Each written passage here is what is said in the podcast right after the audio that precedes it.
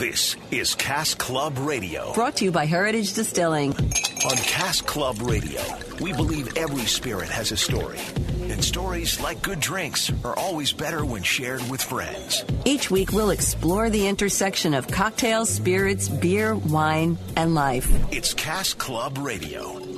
Here's your hosts, Lydia Cruz and Justin Stiefel. Good afternoon. Welcome to another episode of Cask Club Radio. So happy to have you here. My name is Lydia Cruz. And I'm Justin Stiefel. And I'm Maura Dooley. One week out.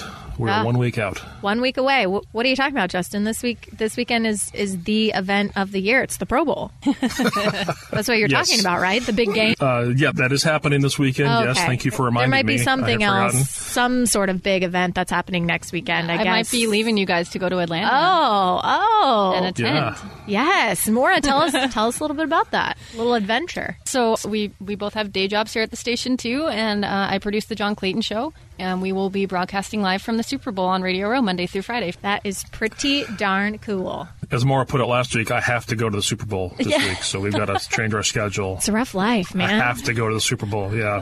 Gonna mingle with some No. some uh, some big names and chat with them, and that's always fun just to see the uh, different past stars uh, walk down Radio Row. And or yeah, who, who don't, look- don't get me wrong. I'm very excited. I just meant when I was telling you that for work purposes, I wasn't just skipping out for fun. we didn't think so. Don't worry. I think you year, said. so- Uh, I think you said something like, "I'm just going to be there so I don't get fined." Is that does that sound familiar? yeah, that's how that's how I put it. okay, so we got the Super Bowl going on next weekend, the Pro Bowl going on this weekend, but uh, I know it's also a couple of big events coming up for Heritage Distilling as well. Yeah, so uh, this weekend we're down in Portland at the Portland Trailblazers doing big samples and tastings in the Moda Center at the arena. So if you're going to be at the game uh, this evening in Portland, be sure to stop by uh, one of the locations where they're going to be featuring and talking and pouring about heritage distilling products, including BSB, because you can't spell basketball without BSB, and uh, we're proud partners with our friends at the Portland Trailblazers, and uh, happy to be down there. And then for people who are looking for something to do next Saturday, the day before the Super Bowl, down in Gig Harbor is the Winter Sip and Stroll. So you can uh, go down, get a ticket, and go walk up and down a whole bunch of vendors, and there'll be breweries, wineries, our distillery tasting room participating and chefs with food. And it's just a great way to get out in the middle of winter and kind of explore different things and have a good time. So if you got no plans next Saturday, February 6th, come down the Gig Harbor for the winter sip and stroll. What's going on in the headlines this week? Well, Icelandic Air has launched its own label of craft beer inspired by Winter Light. The airline partnered with Irish brewer named Boyne Brewhouse to create something I can't really pronounce it because in the Norwegian and Icelandic and Scandinavian languages they have strange combinations of letters and symbols. So if, Lots if I were to read it, and oh, there's like a backwards uh, letter here.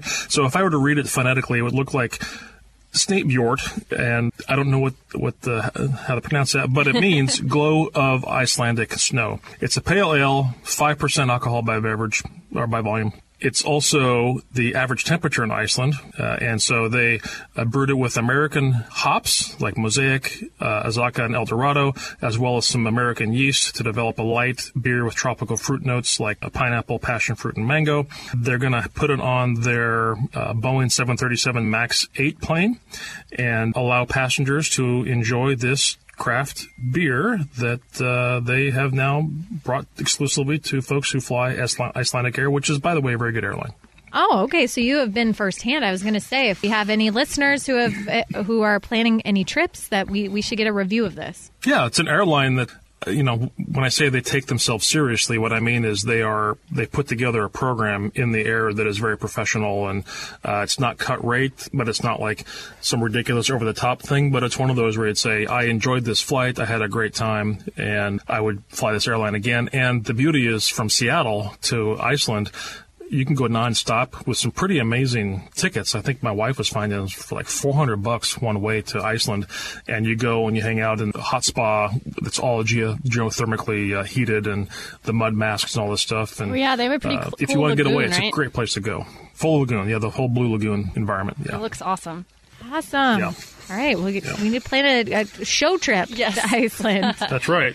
That's right. Uh, next up in the news, our friends at Anheuser-Busch, they decided to ring in the new year uh, with a convoluted Chinese marketing stunt. And this comes to us actually from our friends at the Wall Street Journal. Uh, Aaron Black reported on this at the Wall Street Journal, and he says Anheuser-Busch, uh, which owns the northeastern Chinese company called Harbin Beer, hosted a party in Beijing.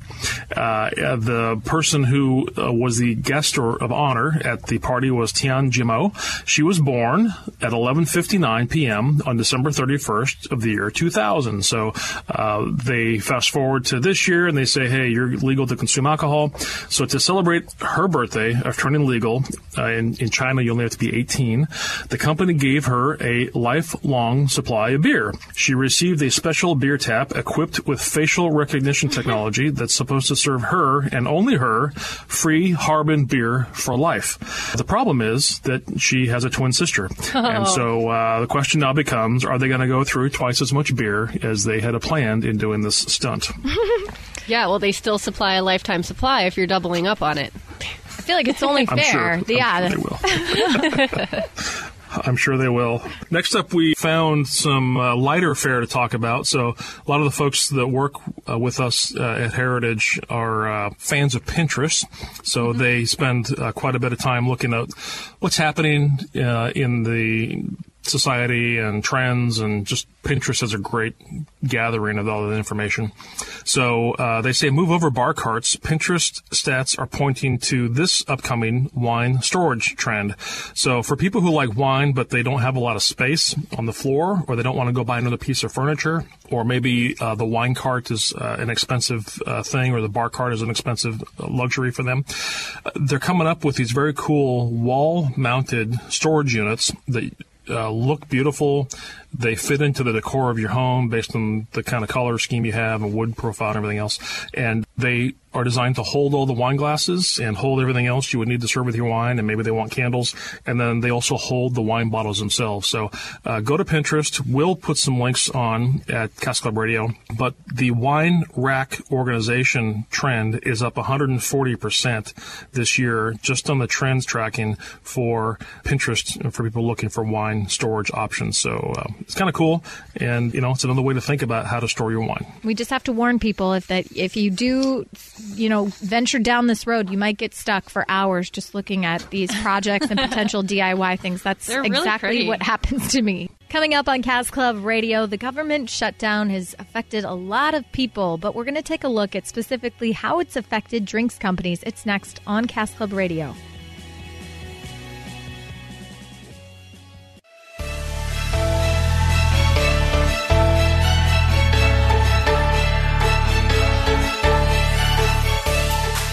Welcome back to Cask Club Radio. Since the government shut down on December 22nd, there's there's been tons of reverberations, not just for the people working, but also in the marketplace and uh, the drinks business is an area you might not think about that having repercussions. But Justin, you're just the person to talk to about this. Yeah, well, the shutdown in the government uh, impacts every aspect of uh, every winery, distillery, brewery, and cider maker uh, and all the distributors because everything we do uh, when it comes to getting recipes done or getting labels approved for your favorite beer or wine or, or spirit, they all have to be approved by a very um, small, obscure agency called the TTB, the Tariff and Trade Bureau, which is a small group inside uh, ATF. And uh, most people don't realize that there's a small group of folks there that are overseeing every aspect of this uh, production, recipe development, and label approval and that has been shut down since the government shut down. What does that mean? It means your favorite brewery who had a plan to launch a new beer. Breweries are very astute at launching new creative recipes on a regular basis. You know, you go to any tap room, they've got lots of seasonal rotational stuff. They can't produce it, put it in the can, or put it in the keg and sell it unless they get that label approved. And there's no way to get the label approved right now while the government shut down. If you Google TTB and brewery and government shutdown, and you'll see a lot of uh, articles that have been posted in the last few weeks about what this is doing, and it's also impacting the winemakers. Think about the winemakers that had vintages that uh, were in barrels and are done and are ready to go in the bottles and had planned a January launch like they normally do they're stuck. They can't legally put that wine in the bottle unless they have a label uh, that's been approved by the feds. Uh, so we found a couple articles of interest here, and uh, both are from the drinks business. And this one talks about uh, how the government shutdown is affecting drinks companies, uh, with 25% of federal services closed and 800,000 members of uh, federal staff without pay. Those government agencies are on postponement, and uh, one uh, brewery, Oklahoma-based Prairie Artisan Ales was getting ready to release their new brownie flavored beer they call O Fudge, which I like that. That's very creative. But they can't get the approval.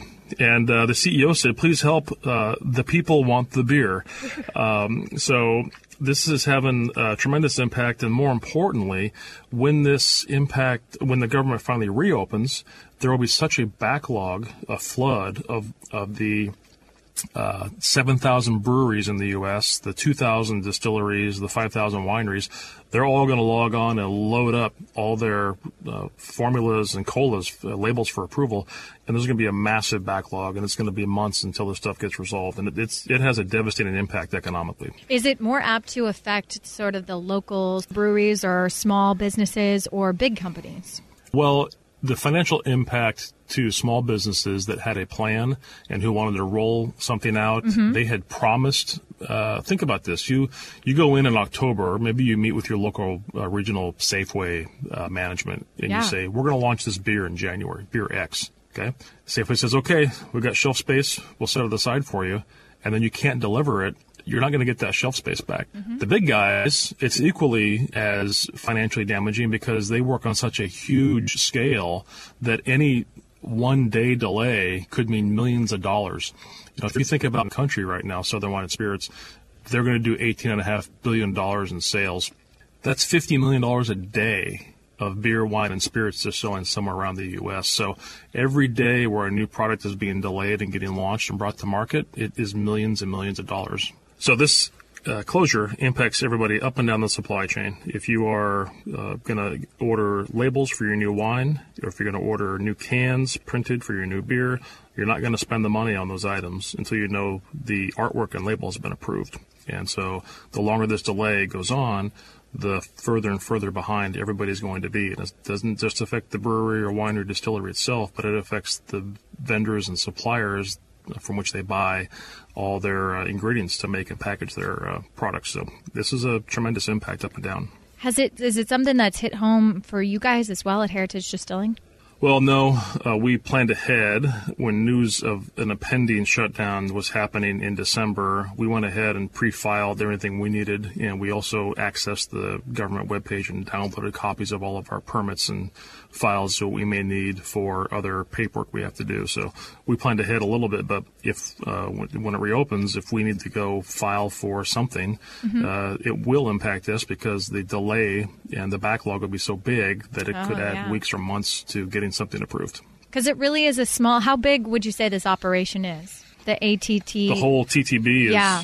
the the TTB, the Tariff Tobacco Tax and Trade Bureau is uh, they have a handful of people literally who approve all the labels in the U.S. and you're talking about twenty thousand or more labels. Uh, annually, that get submitted have to be reviewed and either get approved, rejected, or fixed. So, literally a handful, less than ten people. Wow. Yeah. Now, now on the flip side, you're a federal worker. Uh, in some cases, you're not getting uh, paid. You got, you know, you're furloughed or whatever the terminology is for your particular agency or department. There is a little bit of something you can take advantage of, and that is in Washington D.C. If you're an employee, a group of uh, breweries and restaurant owners created a webpage called payitfurloughed.com. And it's a website that allows other people like us and everybody else out there to donate beer to a civil servant. So you can go online. You can go to payitfurloughed.com. You can donate money. Uh, enough money is collected, uh, they calculate how much beer that'll buy and the tax that's due in the, the DC market. And you can go to breweries like Atlas Brewworks um, or event spaces like Mess Hall, and you can get free beer or beer not free, but beer that has been paid and donated for you. Um, so uh, if you want to uh, support some federal workers that are not working right now, go to payitfurloughed.com and maybe throw five or ten bucks in there. Buy buy a worker a beer. Yeah, that sounds nice. I've read about a couple other organizations too that are doing similar things for meals, chefs getting together and uh, also cooking meals and probably providing some beverages so everybody uh, who is furloughed right now can get something to eat or drink because everybody deserves that. That's cool. Well, coming up on Cask Club Radio, it's a one trend in the beer industry that we've talked about, the service industry that we've talked about on this podcast in the past, but now there is one locally here in the Pacific Northwest, uh, combining two things that you wouldn't think normally go together at the bar, but it's next on Cask Club Radio.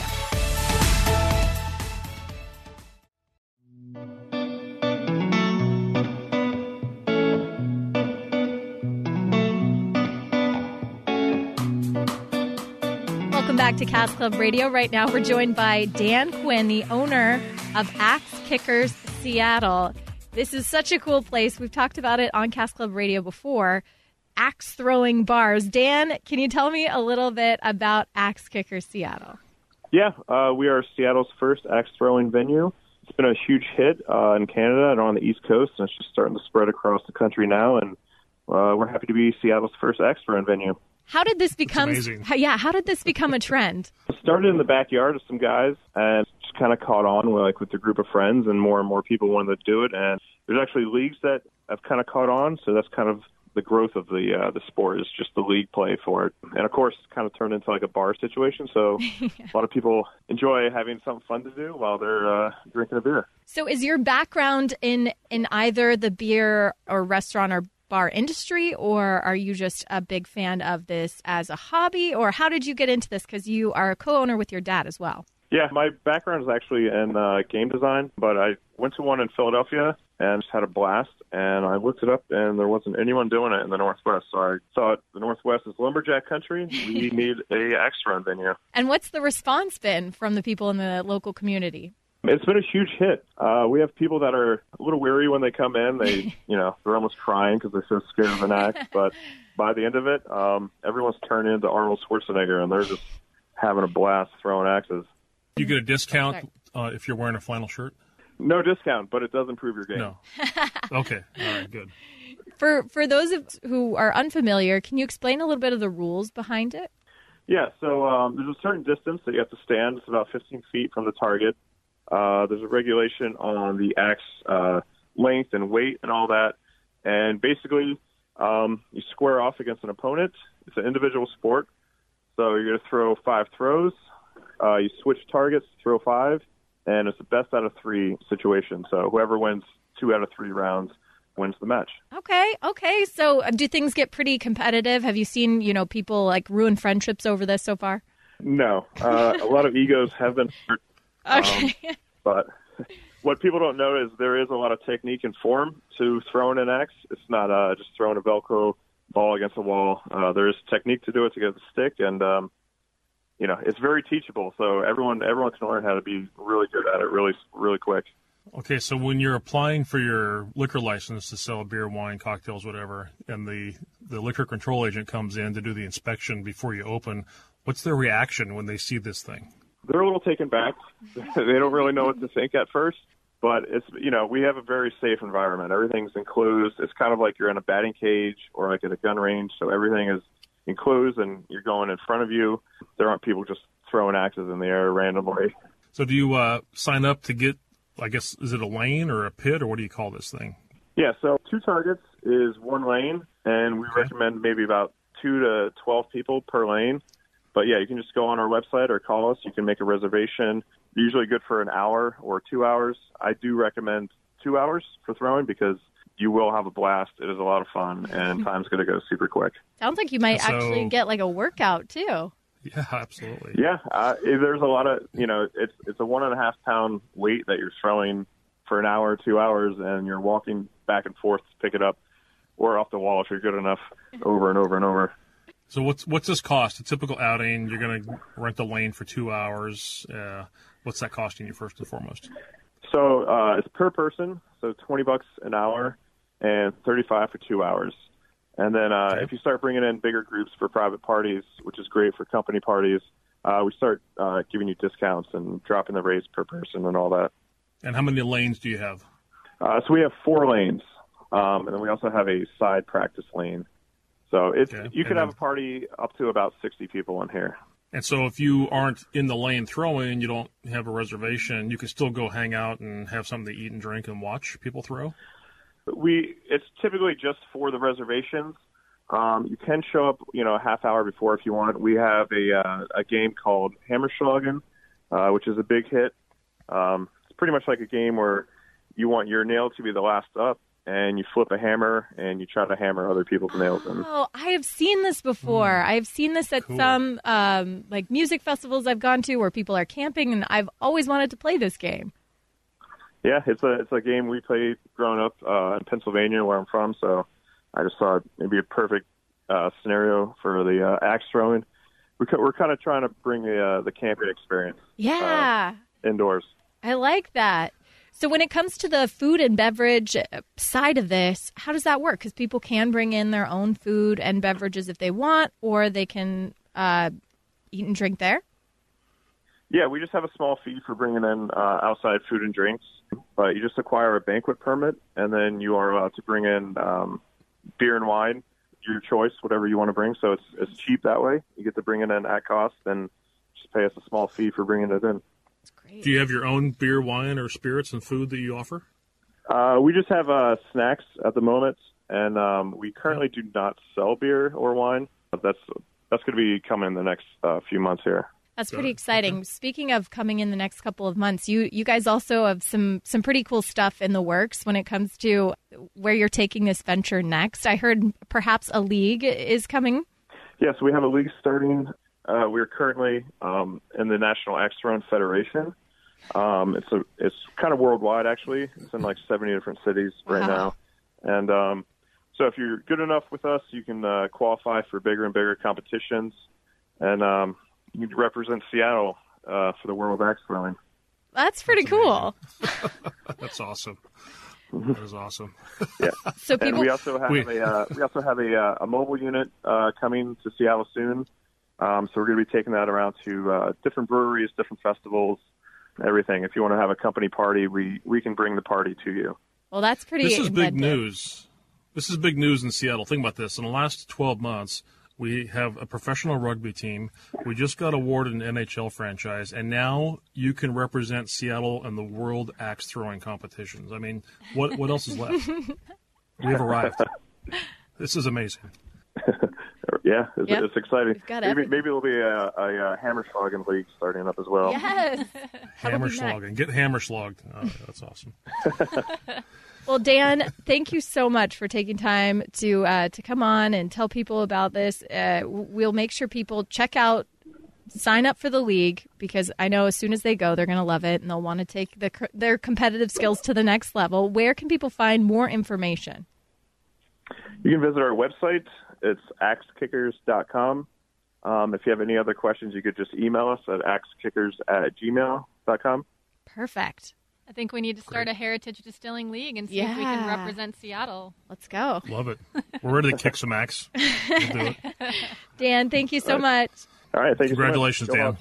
Thank you so much again to Dan Quinn from Axe Kickers for joining us. Make sure you go to axekickers.com to check out the uh, league that they're starting up, to get your reservations and book private parties. You can do all of that at axekickers.com.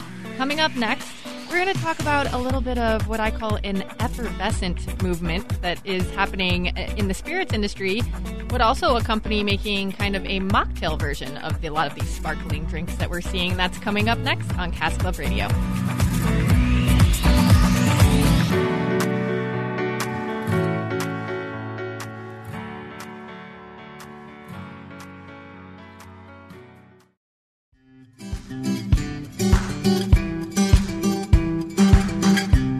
Welcome back to Cask Club Radio. In just a few moments, we've got a brand new cocktail recipe for you uh, to try at any of your uh, parties you might be having here with football uh, very much in the mix, including Dry Soda, a local company here in Seattle. But first, we do have to talk a little bit about the direction that uh, dry sodas or LaCroix type sodas are going here in the beverage industry. Yeah, so I think Maura off air, you referred to it as the effervescent movement. And we've talked about this multiple times recently now, and that is this demand by consumers for lower sugar, lower calorie, lighter drinks in smaller proportionate package sizes. LaCroix is a sparkling water, I guess you'd call it, in a can, multiple flavors. It blew up in the last uh, 18 months. You could find it all over the place, uh, the sparkling water. Contains no alcohol, sugar free, and low, low calorie. Yeah, no Pepsi got into the business. No calories. Yeah, Yeah. Pepsi got into the business uh, with their Bubly line to compete against that. It's just the you know the evolution of, of that. Well, uh, now you're seeing alcohol companies and non-alcohol companies alike also entering that business. We talked about the spiked seltzer. Uh, we talked about one brand called White Claw, probably the most famous uh, sparkling uh, type drink is Mike's Hard Lemonade, but most people don't think about it like that because of the color and the flavor profile. But Yeah. it does technically fit that. There's a new craft. Uh, there's a uh, existing craft brewery called Oskar Blues, and they are making um, a boozy Lacroix style alcohol uh, sparkling water in a can, and that's going to be 5% ABV. They call it Wild Basin. It's fermented from sugar cane as opposed to malt barley. Uh, it's got, uh, again, 5% alcohol. It's 100 calories, less than a can of Bud Light.